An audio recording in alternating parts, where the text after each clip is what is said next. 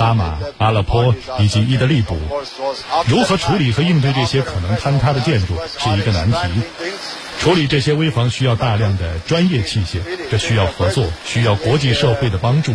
仅仅依靠叙利亚政府是没法完成的。地震引发的另一个危机是水坝问题。叙利亚北部有许多的大坝，这些大坝也遭到了破坏。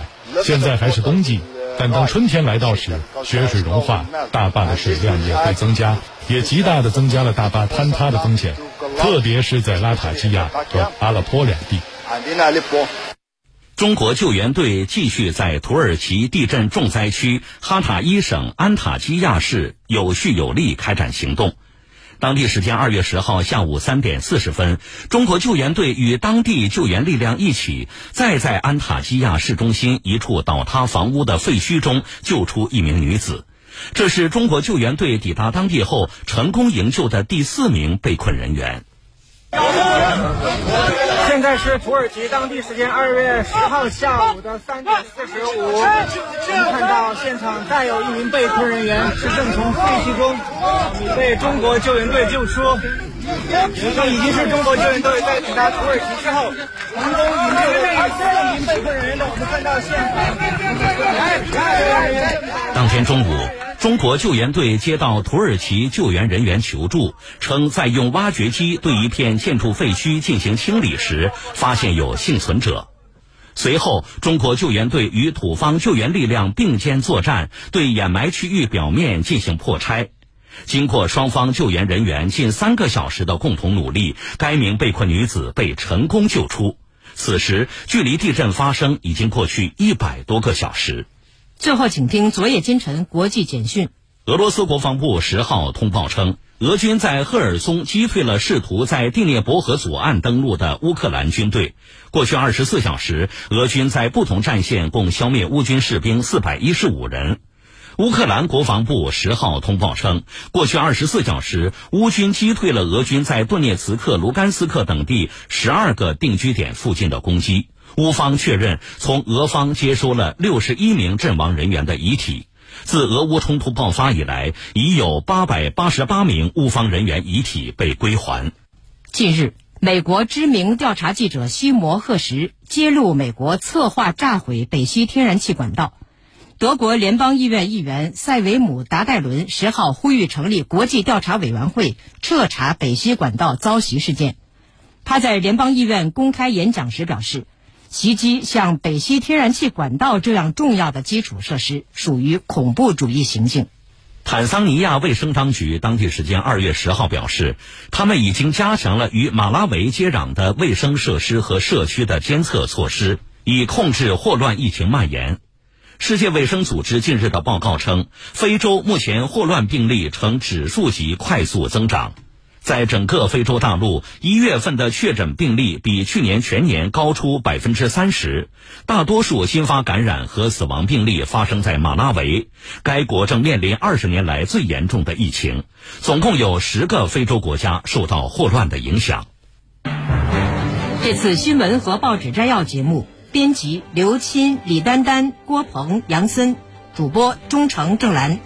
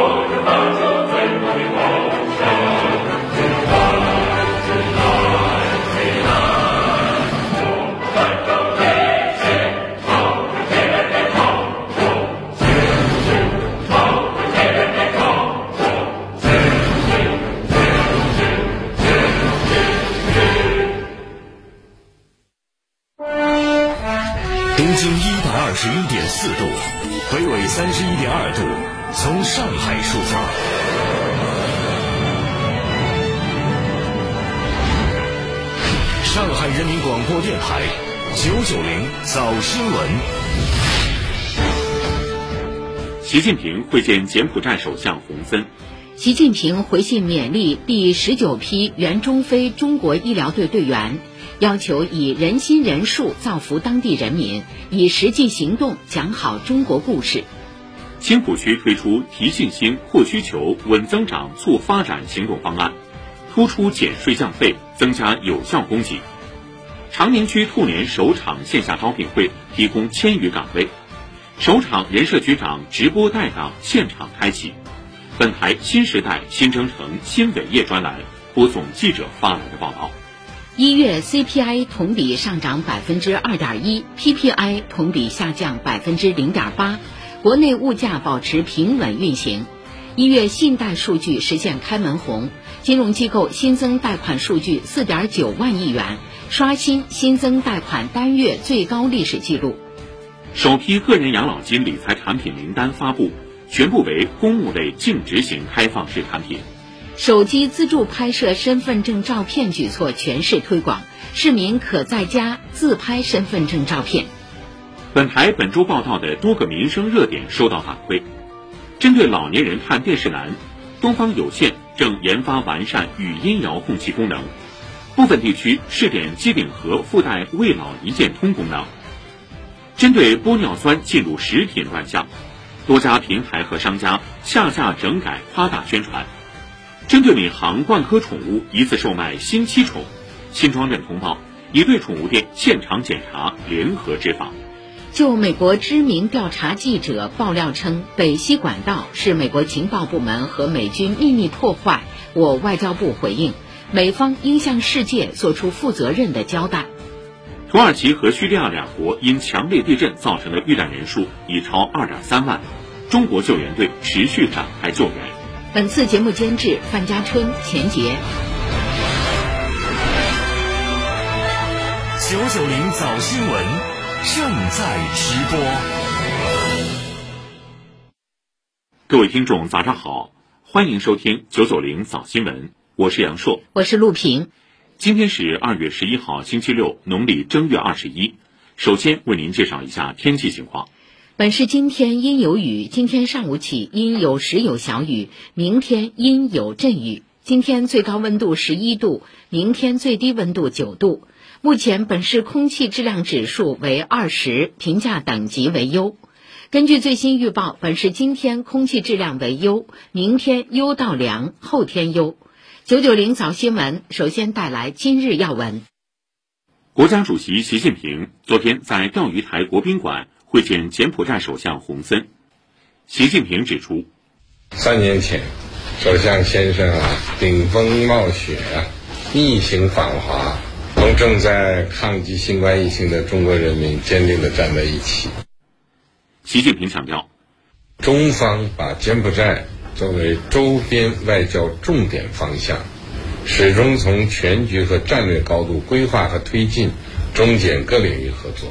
在以中国式现代化全面推进中华民族伟大复兴的进程中，中方愿同柬方共享机遇，共谋合作，共促发展，携手构建高质量、高水平、高标准的新时代中柬命运共同体。为两国人民带来更多的福祉，为地区的和平稳定发展贡献更多的正能量。习近平表示，双方可以从政治、产能、农业、能源、安全、人文六大领域入手，着力打造中柬钻石六边合作架构。洪森表示，很高兴成为中国春节后接待的首位外国领导人，柬方坚定奉行一个中国政策。双方还就共同关心的问题交换意见。习近平强调，发展不是少数国家的权利，搞意识形态对抗，把经贸科技交流政治化、武器化，强推脱钩断链，遏制打压别国发展，要求地区国家选边站队，是强权霸权行径，不得人心。中方站在历史正确的一边，将坚决维护国家主权、安全、发展利益。维护国际公平正义。中共中央总书记、国家主席、中央军委主席习近平二月九号给第十九批援助中非共和国的中国医疗队队员回信。向他们以及广大援外医疗队员致以问候，并提出殷切期望。习近平在回信中说：“中国人民热爱和平，珍视生命，援外医疗就是生动的体现。希望你们大力弘扬不畏艰苦、甘于奉献、救死扶伤、大爱无疆的中国医疗队精神，以人心人术造福当地人民，以实际行动讲好中国故事。”为推动构建人类卫生健康共同体做出更大贡献。新时代，新征程，新伟业。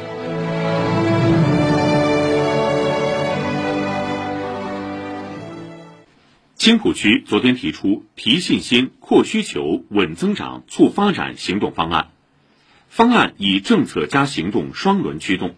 突出减税降费，增加有效供给，预计将为各类市场主体减负约四十三亿元。请听报道。金发科技是一家新材料研发型生产销售企业，落户青浦二十多年，近十年公司的平均产值增幅保持在百分之十五以上。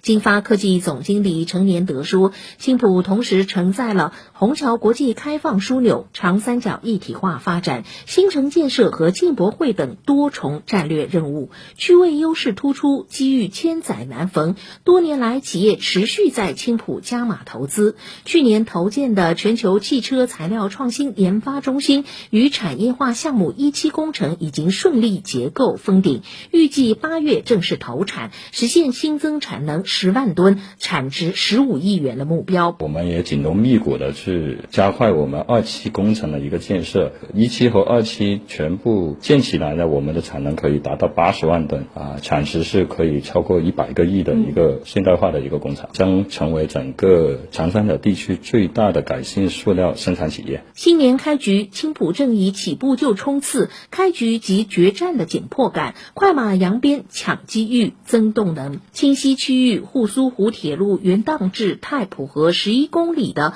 架梁工程已完成，青中地区青浦新城核心项目之一的上达河中央公园上月开工，青东区域美的网易等重大项目也正加快建设。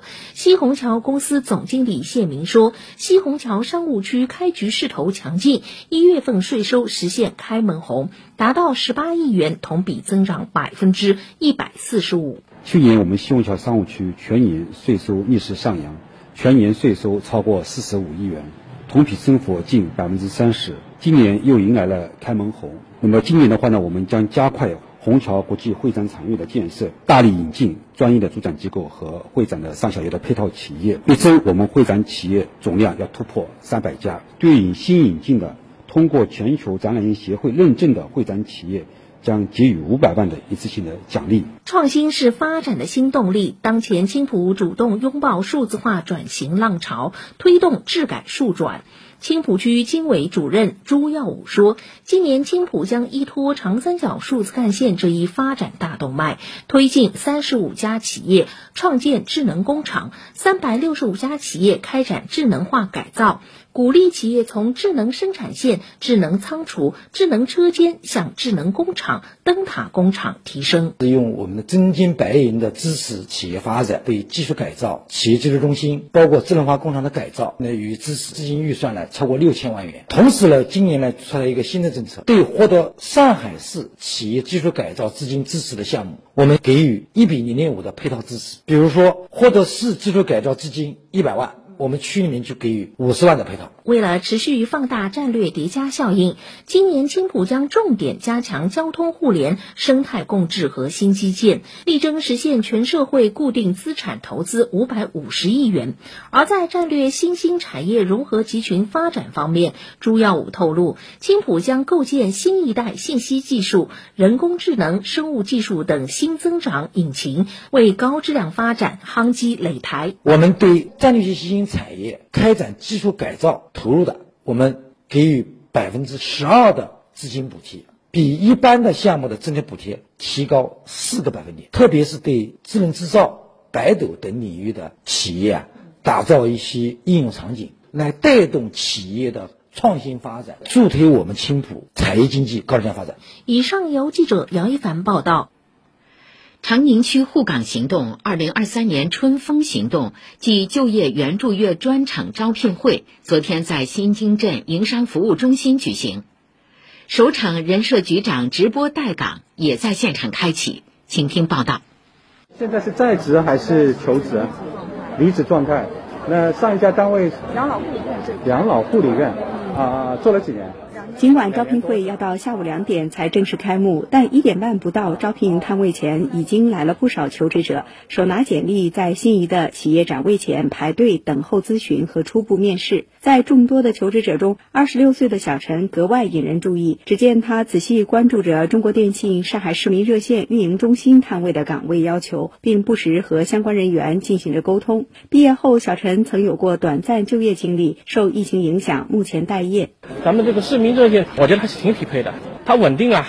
第一眼就先看中他了，聊下的，比如说他要求普通话，哎，正好我之前在大学里面考过这方面的证书，然后薪资的话，在当前的经济形势下的话，还是挺不错的。招聘会上，记者发现，不少企业正经历加速复苏的。阶段，用人需求旺盛。现场航空、旅游、餐饮等行业企业带来数十至百余个岗位，受到求职者青睐。中国航空集团旅业有限公司旗下的一家五星级酒店摊位前，求职者就排起了。长队企业行政级人事经理朱雄飞介绍，此次他们带来了二十多个岗位，涵盖客房服务、工程技术、餐厅、财务等多个领域。前两年由于疫情的关系，酒店的业务呢受到了很大的影响。从今年开始啊，这个市场回升了，所以酒店呢对这个人员需求一下大了。这次呢，我们来参加，尽快的要把那个人员补充，满足酒店发展的需求，期待业务的回升。据了解，本次招聘共邀请七十家企业，提供了一千六百多个招聘岗位，工作地点遍布全市，月薪最高达两万元。为了尽快招到心仪的员工，不少企业给出了不错的待遇条件，岗位要求也较为宽松。考虑到很多外地的求职者过来应聘，还考虑到他们自己的成本问题，所以我们会提供一下住宿，不会特别要求你必须有物流方面的经验，只要你自己愿意吃苦。愿意工作。现场除了企业直接设摊，新津镇社区事务受理服务中心还将招聘代理店设在了现场。中心劳动保障部门的工作人员冯建红介绍，这次带来的四十多个岗位，后续也会送进社区。岗位也可以送到家门口。如果说有企业有需要在我们这边招聘的，我们会把他们的岗位下发到居委，每个月会有一次到居委去举办小型的招聘会。今天呢，我为大家带来的两家企业呢，是一家呢是东航集团下属的东航技术公司，这次呢带来的是飞机维修机械员的岗位。与线下招聘同步，人社局长直播带岗正式启动。线上带来了东航技术、拼多多、携程、博世集团等四家知名企业的一批既稳定又有一定发展空间的岗位，比如多语言客服专员、运营管培、物流管培、HR 培训和技术类的软件开发、数据分析、机械维修等。长宁区人社局局长张元说，除了直播带岗，长宁全年将推出十大专项行动，全力保障企业用工和劳动者就业。我们还有先企办岗云聘会、人社服务进楼宇，包括一些对外协作的。我们想通过多维度、多层次这种方式，能够最大限度的让我们求职者找到心动的岗位，也能够让更多的企业找到心仪的员工。以上由记者李雪梅报道。国家统计局昨天发布数据，一月全国居民消费价格指数 CPI 同比上涨百分之二点一，全国工业生产者出厂价格指数 PPI 同比下降百分之零点八，国内物价保持平稳运行。国家统计局城市司首席统计师董丽娟介绍，一月受春节效应和疫情防控政策优化调整等因素影响，居民消费价格有所上涨。CPI 同比涨幅比上月扩大零点三个百分点。国务院发展研究中心市场经济研究所副研究员王立坤指出，PPI 同比涨幅持续回落，有助于改善上下游工业利润结构，缓解中下游制造业企业成本压力，激发微观主体活力。总的看，一月国内大宗商品和重要民生商品保供稳价成效持续显现。物价运行实现良好开局。央行昨天公布一月金融统计数据，其中信贷数据实现开门红。一月，金融机构新增贷款数据四点九万亿元，刷新新增贷款单月最高历史记录，成为市场关注焦点。专家表示，创纪录的信贷数据说明前期稳增长政策正在显效，货币政策运行机制快速有力，民间预期和经济发展态势多有改善。中国银行研究院王静表示。信贷数据快速回升，不仅说明宏观经济恢复持续向好态势，还反映了前期一系列调控政策有效落实。基建制造业领域审批提款需要时间差，去年底今年初的政策调整成果开始显现。国家外汇管理局昨天发布去年四季度及全年国际收支平衡表初步数据，数据显示，去年我国国际收支基本平衡。其中，经常账户顺差四千一百七十五亿美元，仅次于二零零八年的历史最高值，较二零二一年增长百分之三十二。顺差规模与同期国内生产总值 GDP 之比为百分之二点三，继续处于合理均衡区间。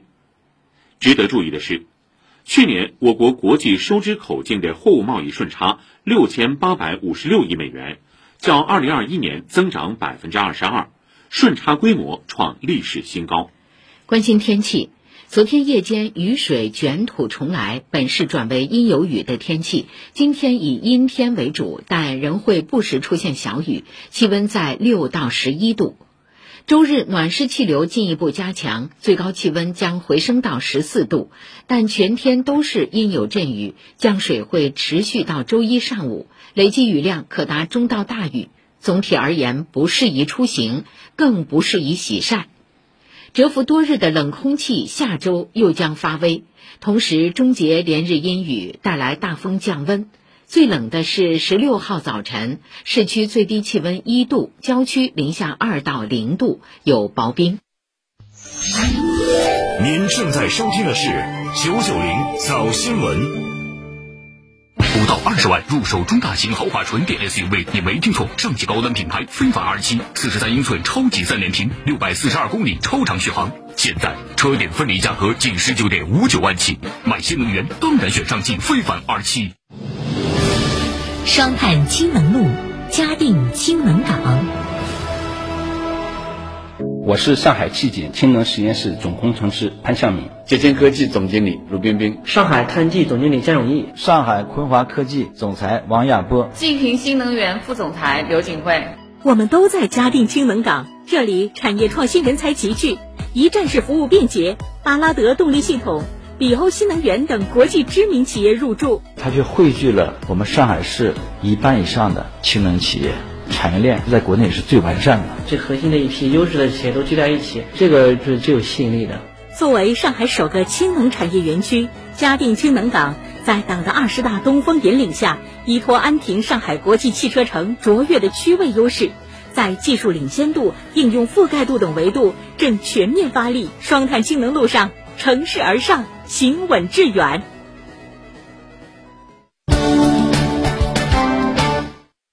九九零早新闻，下面继续报告新闻。人民日报今天发表评论员文章：中国式现代化是强国建设、民族复兴的康庄大道。论深入学习领会习近平总书记在学习贯彻党的二十大精神研讨班开班式上重要讲话。新建中央委员会的委员、候补委员和省部级主要领导干部学习贯彻习近平新时代中国特色社会主义思想和党的二十大精神研讨班昨天在中央党校结业。银行业理财登记托管中心昨天发布首批个人养老金理财产品名单，包括公银理财、农银理财和中邮理财共七只个人养老金理财产品。首批个人养老金理财产品全部为公募类净值型开放式产品，其中新发产品五只，存续产品两只，除一只产品为混合类产品外，其余六只产品都是固定收益类产品。上海广播电视台、上海文化广播影视集团有限公司昨天与上海市普陀区人民政府签订战略合作协议。同时，由上海文广集团旗下东方明珠新媒体股份有限公司与上海市普陀区文化和旅游局、上海市普陀区国有资产经营公司合作打造的苏荷梦立方项目，在武宁路二十四号原家乐福广场启动。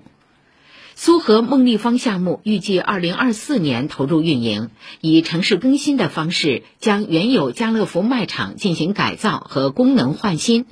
打造以创意视频为核心的媒体产业融合基地，植入更多产业和创新要素，构建苏州河沿岸单体规模最大、具备宜居宜业复合功能、兼具网红打卡属性的文化综合体。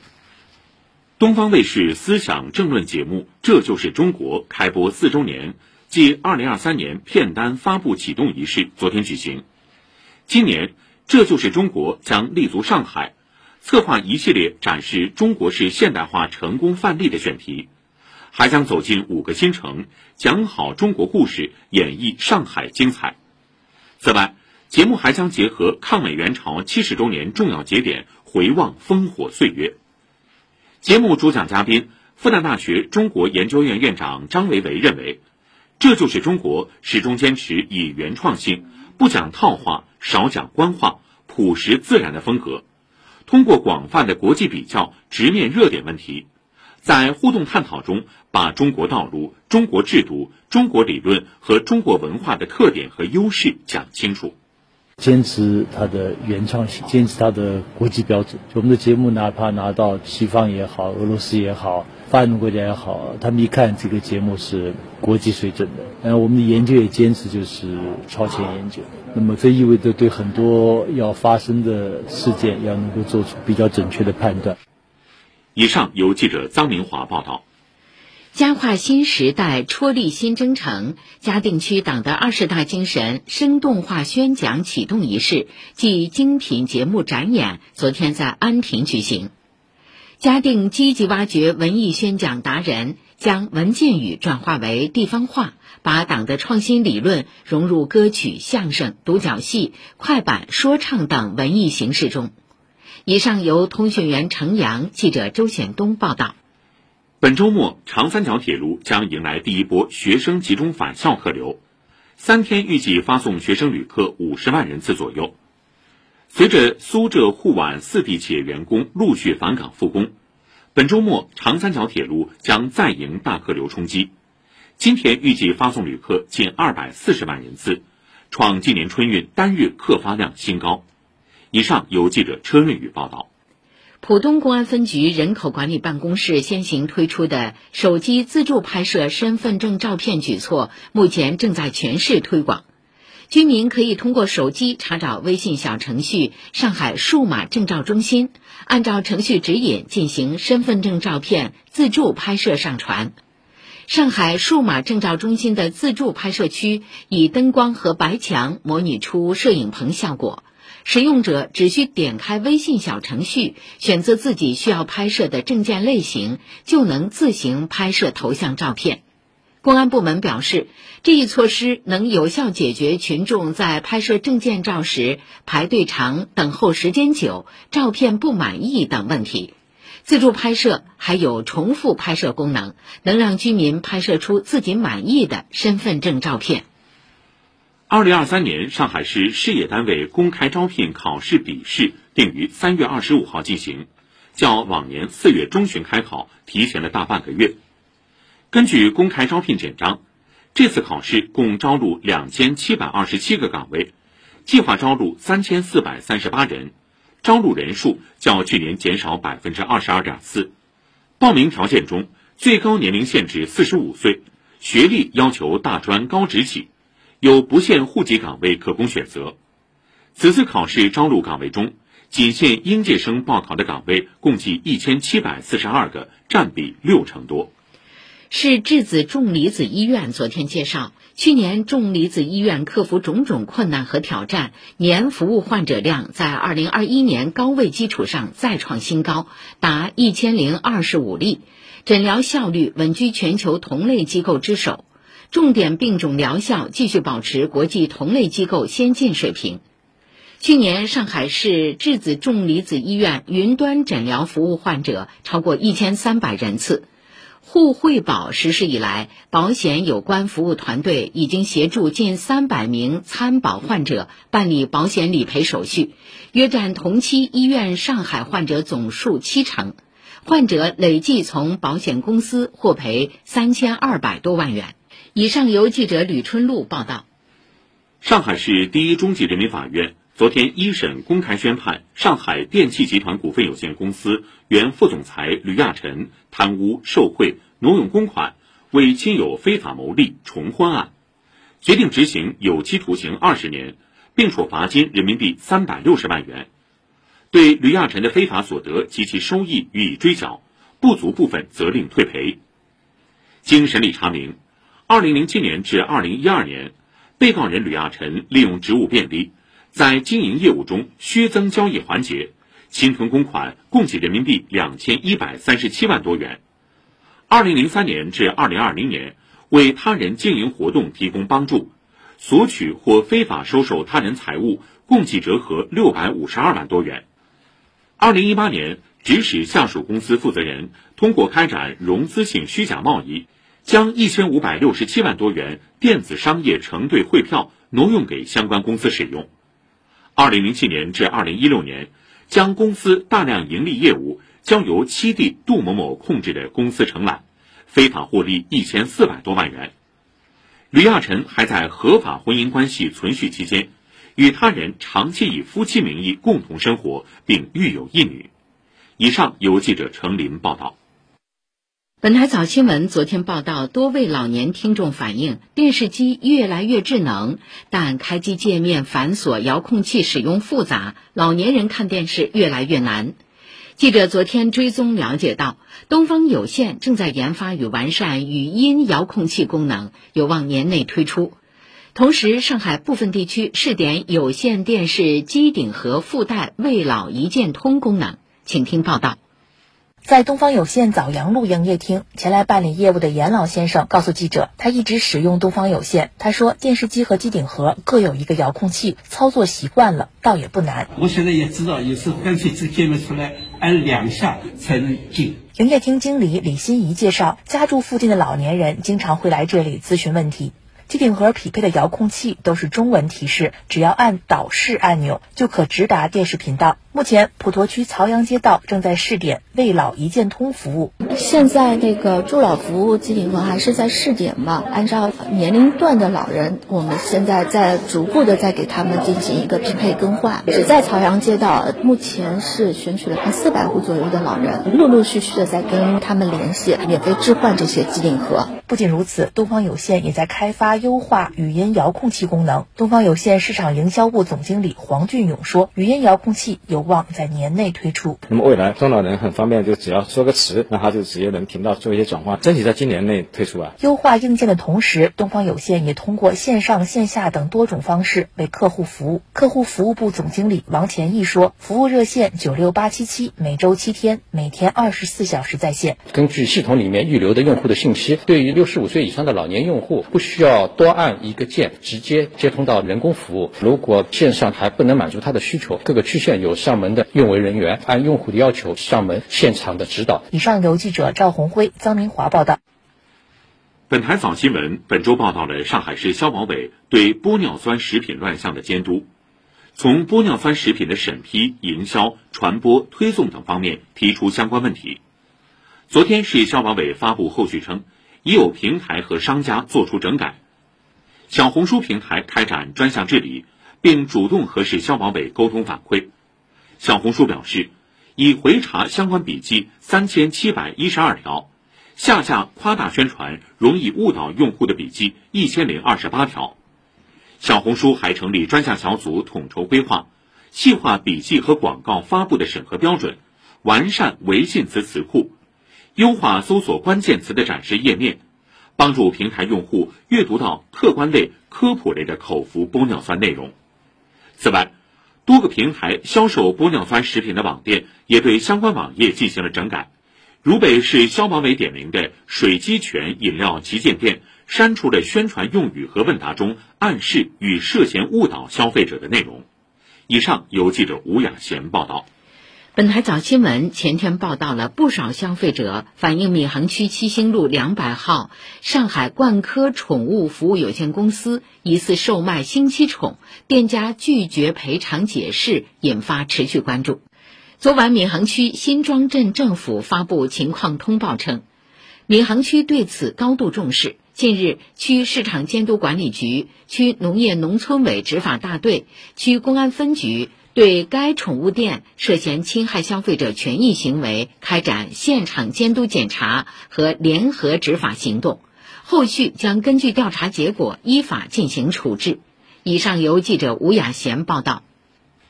演艺大世界即将迎来多部音乐剧的中国首演、上海首演，由大麦 My Life 出品，上海大剧院创制中心联合出品的音乐剧《道林格雷的画像》首演在即。经典故事当下表达将产生怎样的共鸣？记者日前前往剧组探班，来听报道。音乐剧《道林格雷的画像》改编自瓦尔德同名小说，讲述了一位从乡下出入伦敦社交圈的美少年道林格雷，对着画家巴泽尔为其创作的自画像许下愿画像代替我老去，自己永葆青春的心愿。饰演道林格雷的演员叶奇胜说：“观众会在故事中重新审视美丑善恶，在容貌焦虑的当下，或许能找到跨越时空的共鸣。这个故事写的人性很多的美感，有很多的糜烂。我找的突破口就是全心全意的为这个角色而服务。如果确实容貌有什么变化，也不要焦虑，还是要接受现实，总会老去的。”探班现场，叶希胜、刘岩、胡迪三位演员带来一首长达十分钟的《违背自然》。导演周可表示，剧中的亨利勋爵及画家巴泽尔，一位用语言和观念，另一位用画笔和情感影响着道林格雷。三人的戏是贯穿全剧的主线。在他看来，瓦尔德的这部小说非常适合用音乐剧展现。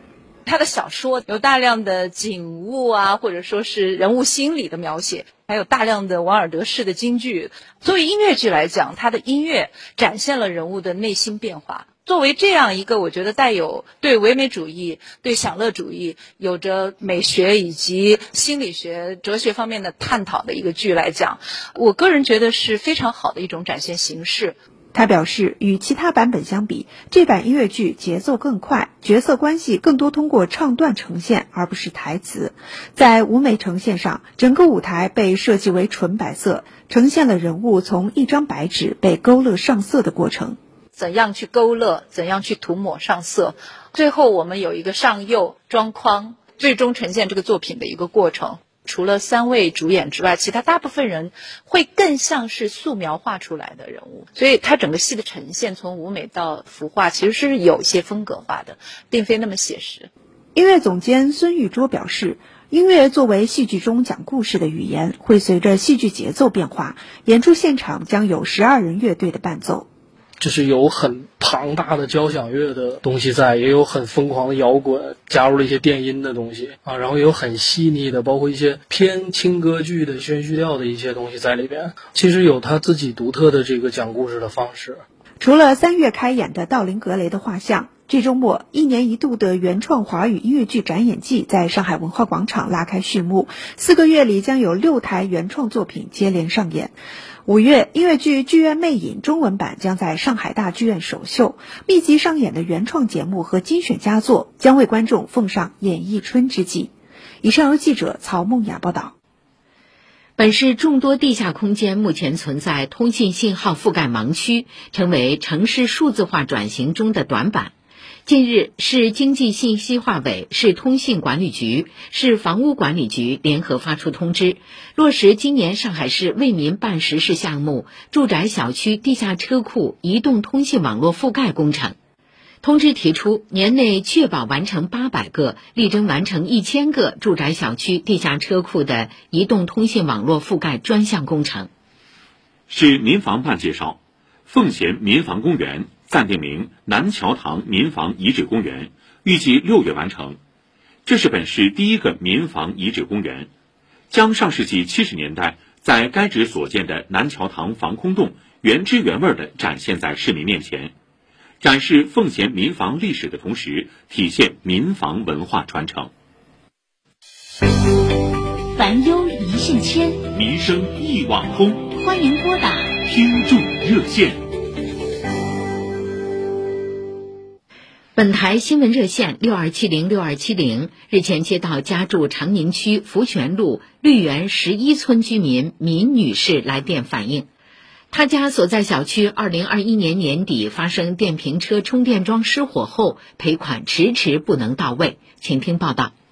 为方便绿园十一村居民电瓶车充电，小区物业请互惠技术公司施工，在小区车棚安装了由超强公司生产的智能充电桩。没想到前年底设备故障发生火灾，小区居民米女士抱怨说：“呃，电瓶车都放在车棚里的嘛，就着火了，大概烧掉有的三十辆电瓶车嘛。后来他们就叫我们。”交发票什么证据给他们？他们进保险理赔嘛？是充电桩嘛？可现在已经过了一段时间了，到现在还没有消息。我家里烧了两两辆，一一辆电瓶车我是刚买的，两个月烧掉了；一辆嘛就是有有几年了。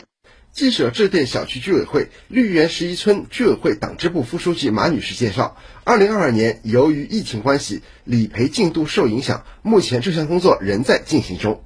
这个事情是在进行当中，并没有停止，因为呃，二零二二年嘛，整个一年你也知道，就是情啊什么的，然后就耽搁了。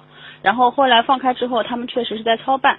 为了这个事情，我们书记也跟他们开过沟通会、协调会，就是充电桩公司啊，还有那个物业公司。在整个赔偿流程中，虽然充电桩由互惠技术公司安装运维，但是互惠技术公司仅是充电桩的代理商，而赔偿主体是充电桩生产商超强公司，而超强公司又为充电桩买了保险，赔款最终由保险公司出。绿园十一村物业经理葛先生说，已经把所有证明材料上报了，把这个具体的东西全部报上去了。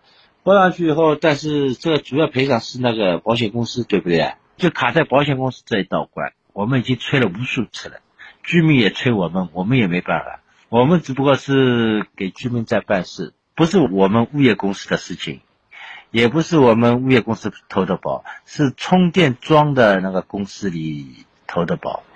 充电桩施工运维方互惠技术公司负责人张明聪介绍，赔款主要卡在付款流程上。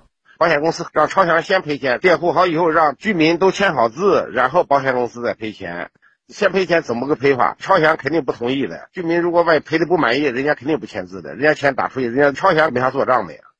连日来，张明聪一直在为赔款的付款流程做多方协调。截至发稿，各方刚就赔款的付款流程达成一致，由小区物业向充电桩生产厂商。发函确认接收保险公司赔款，赔款到账后由物业公司发放给受到损失的居民。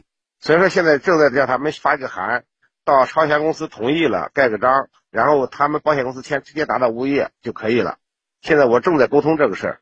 去年嘛耽误时间嘛是他们资料老是递不齐，保险公司要资料这边没有，一直拖，一直都拖到快到年底了，资料给了，评估好以后价钱也给我了，我也跟物业公司。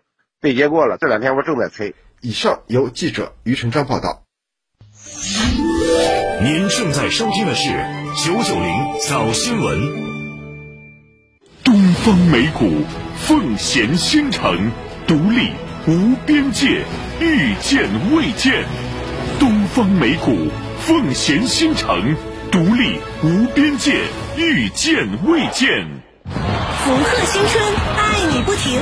无良彩眼镜联手敦煌博物馆，限量联名新春红包等你领，配镜优惠满一千减五十，满两千减两百，快来无良彩眼镜，开启鸿运新年！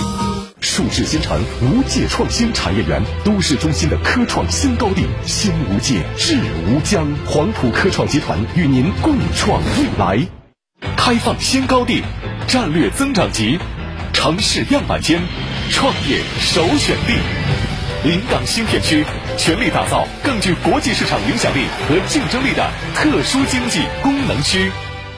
听说你刚办了上海移动宽带？对呀，没想到上海移动不仅手机信号好，宽带也好用。这么好，那价格呢？现在有宽带升速活动，首三月免费体验，后九月五折优惠，还有全国 WiFi 最低三十元每月，无缝覆盖，隐形布线，智家工程师定制服务。心动赶快行动！真千兆时刻在线，高品质家庭网络就选上海移动。详询幺零零八六，中国移动上海公司。打开视野看世界，青浦西虹桥商务区，汇全球智慧，展万千商机。世界窗，枢纽河，梦想湾，青浦西虹桥商务区。九九零早新闻来关注国际方面的消息。就美国知名调查记者贺什日前发文爆料称北溪管道系美国情报部门和美军人员秘密破坏一事。我外交部发言人毛宁昨天表示，已经注意到有关报道。北溪天然气管线是重大跨国基础设施，有关爆炸事件对全球能源市场和全球的生态环境产生重大负面影响。如果核实的调查报告属实，这是不可接受，并且必须受到追责的行为。美方应当向世界做出负责任的交代。另外，昨天外交部例行记者会上，有记者提到。根据美国与日本和荷兰最近达成的协议，美国与半导体相关的对华出口管制将扩大到日本和荷兰的企业。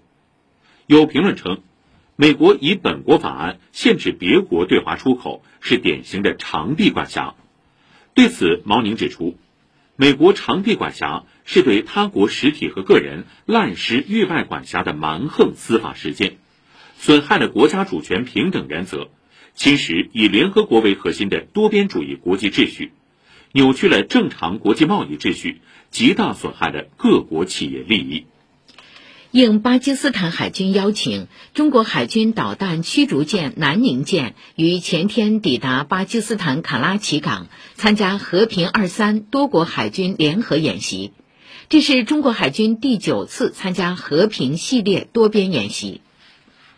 来自土耳其和叙利亚政府及救援机构的最新消息：土耳其南部靠近叙利亚边境地区的强烈地震，已经导致两国超过2.3万人遇难，累计余震1500多次。土耳其总统埃尔多安昨天说，土政府正拟定灾区综合发展规划，最快将在一年内重建灾区。叙利亚总统阿萨德昨天视察了重灾区阿勒颇。中国救援队昨天在土耳其继续展开有力救援行动。当天下午，中国救援队与当地救援力量一起，在安塔基亚市中心一处倒塌房屋的废墟中救出了一名女子。这是中国救援队成功营救的第四名被困人员。现在是土耳其当地时间二月十号下午的三点四十五，我们看到现场再有一名被困人员是正从废墟中被中国救援队救出。这已经是中国救援队在抵达土耳其之后成功营救的第四名被困人员的。当天中午，土耳其救援人员使用挖掘机清理一片建筑废墟时，发现有幸存者，随后中土救援力量并肩作战。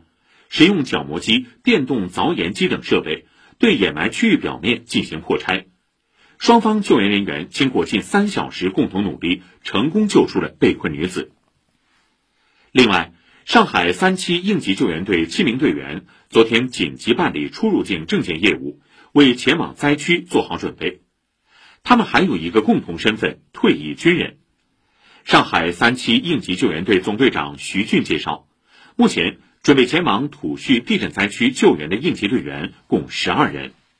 我们已经完成了国际的一个报备，呃，在当地呢，我们也在等待他们一个通知。我们是准备轻量化出行，以手动破拆的一些工具啊，呃，进行一些辅助的一些工作，包括救护类的工作，以及一些后期的一些消杀工作。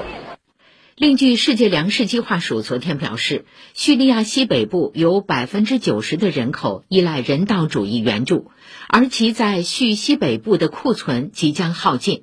粮食计划署呼吁开放更多边境口岸，取消部分对叙制裁，以提供人道主义救助。乌克兰媒体昨天报道，当天凌晨四点左右，乌东部哈尔科夫地区关键基础设施。遭俄军 S 三百导弹袭击，随后发生火灾。目前火灾已被扑灭，但袭击造成哈尔科夫部分地区断电。乌克兰总统顾问波多利亚克近日就关于乌方把星链项目武器化的指认作出回应，要求运营星链的美国太空探索技术公司在俄乌冲突中选边站队。波多利亚克在社交媒体推特写道：“太空探索技术公司需要决定支持乌克兰还是俄罗斯。”星链利用近地轨道卫星提供互联网服务。太空探索技术公司首席运营官肖特维尔表示，乌克兰方面违反协议，将星链项目武器化，这有悖公司意愿。太空探索技术公司已着手限制乌军把星链用于进攻目的。按照英国媒体说法，乌克兰军队利用星链操控大规模侦察无人机网络，搜索俄军，判断集结地点和活动方向，投掷炸弹，并反制俄方无人机攻击。美国有线电视新闻网昨天报道，知情人士透露，美国联邦调查局正在搜查美国前副总统彭斯在印第安纳州的私人住所。美国联邦调查局发言人当天称。在彭斯的这处住所内检获另一份机密文件。此外，美国国会众议院共和党人近日升级针对民主党籍总统拜登亲属的调查，要求总统儿子亨特、弟弟詹姆斯限时提交与个人国际商务交易相关的材料。亨特的律师回应称，美国国会针对个人的调查权有限，共和党人则指责拜登家族有意妨碍国会监督。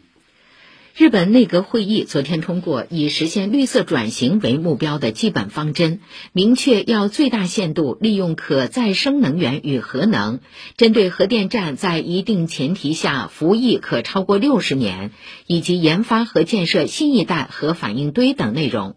媒体称，这是日本能源政策的重大转变。基本方针保留了福岛核事故后原则上四十年、最长六十年的核电站服役期限规定，但同时允许在严格安全审查的前提下，核电站停运接受审查的时间可以从中扣除。这实际上使得核电站服役超过六十年成为可能。体育方面。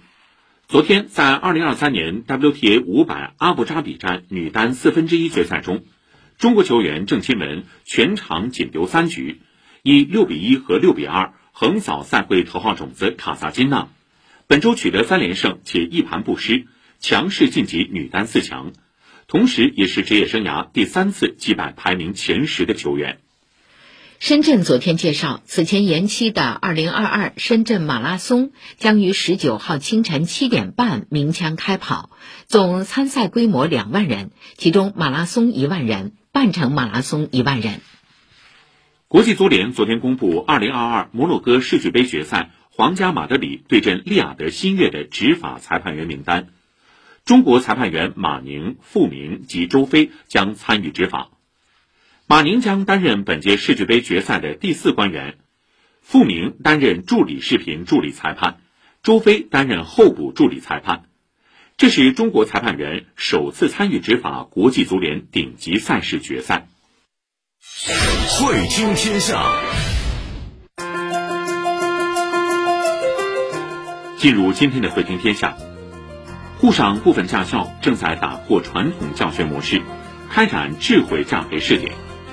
学员不用大老远赶往郊区，坐在市中心的模拟驾驶舱，吹着空调就能练车，听起来像玩赛车游戏。这样的学车方式靠谱吗？解放日报记者了解到，模拟驾驶舱由座椅、方向盘、挂挡器、离合器、油门等部件构成，且采用数字参数方式，可模拟多种车型及路况下踏板和方向盘的状态，尽可能还原真实行车感。智慧驾培可以打破时间、空间限制，对驾校来说也节省了成本。业内人士表示，智慧驾培仍然离不开线下实体驾培机构提供服务，加上价格和效果也有待观望。新技术能给行业带来多少革新，还是未知数。张江有轨电车一路已经走过十三个年头。不过，近日有市民发现，原先全天候运行的线路，现在只剩早晚高峰共四个班次。有轨电车为何大幅缩减运营时间？据看看新闻报道，该线路选用的是九列法国有轨电车，很多配件都依赖进口，成本高昂，还经常断供，给安全运营带来影响。此外，如今在张江科学城。轨道交通网络不断完善，再加上共享单车兴起，出行方式有了更多选择。而有轨电车与社会车辆共用车道，高峰时速只能放到四十公里以下，快速通行的作用没有充分发挥，因此对乘客吸引力有所下降。运营管理方表示，张江有轨电车后续发展方向还需要进一步研究明确。这两天有网友建议。把《水浒》相关内容从中小学课文和课外读物中清除出去。网友认为，此书恶毒污蔑、丑化女性，情节极其不合逻辑，毁三观的程度刷新了下限。他觉得这样的课文会毒害青少年。对此，浙江省教育厅教研室作出答复表示，《水浒》内容能被选入教材，主要有三点考虑：第一，《水浒》文学价值巨大；第二，《水浒》是批判性阅读的好载体。第三，《水浒》蕴含着丰富的教育价值。澎湃新闻援引浙江省教育厅的回复说，目前没有证据表明当代青少年误入暴力犯罪深渊与《水浒》有直接的因果关联。而且，读书的关键在于怎样把每本书读好，有针对性的指导孩子阅读，让他们学会判断，在包括《水浒》等经典书籍中吸取精华。才能真正让阅读为学生打好精神底色。眼下，随着疫情防控政策优化调整，原来分布于各地城市街头的核酸采样亭基本完成特殊使命，但很多核酸亭一直被闲置，不仅占用了宝贵的公共场地，而且也是一种资源浪费。东方网记者了解到，浙江嘉兴街头的闲置核酸采样亭陆续变身骑手加油站。为户外工作者提供冷可取暖、可能喝水、累了歇脚的服务。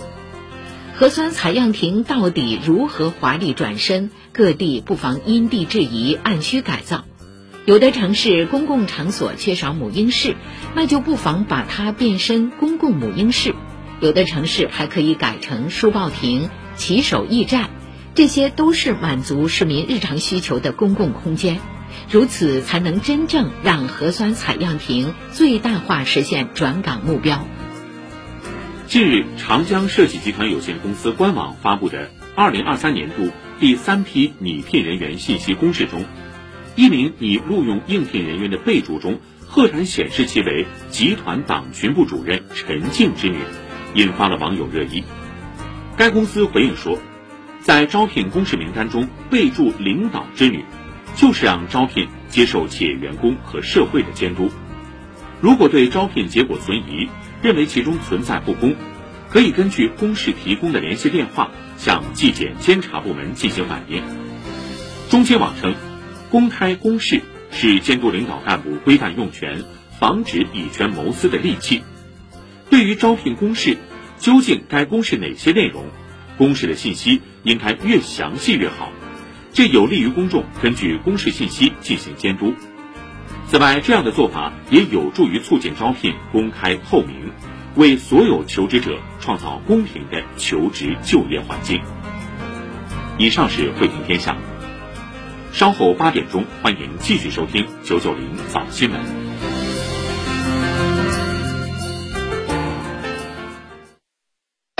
浦发信用卡六六生活祝您兔年吉祥，超六红包添好运，出行购物享立减，缤纷权益超值购，分期购车送惊喜。更多新春礼遇，请关注浦大喜奔 APP 或浦发银行信用卡官方微信。从太空再次认识地球，航天宏图，遥感领域的北斗星，中国遥感服务全球，航天宏图。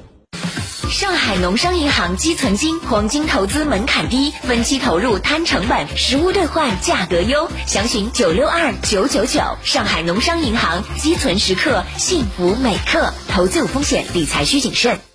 离世界最近，距未来不远。闵行将聚焦经济发展提速、城市品质提升、民生服务提质，努力打造高质量发展和人民城市建设的闵行样本，为上海加快建设具有世界影响力的社会主义现代化国际大都市贡献闵行力量。九三四公益报时，报时上海公益。我是中国商飞公司的吕碧江，创建实施明机试飞一核多体。质量安全管理体系获得二零二一年度上海市质量金奖，提升中国民机试飞软能力，保障国产大飞机安全飞行，让国人安心顺心的乘坐祖国的大飞机，翱翔蓝天，通达天地。手拉手做公益。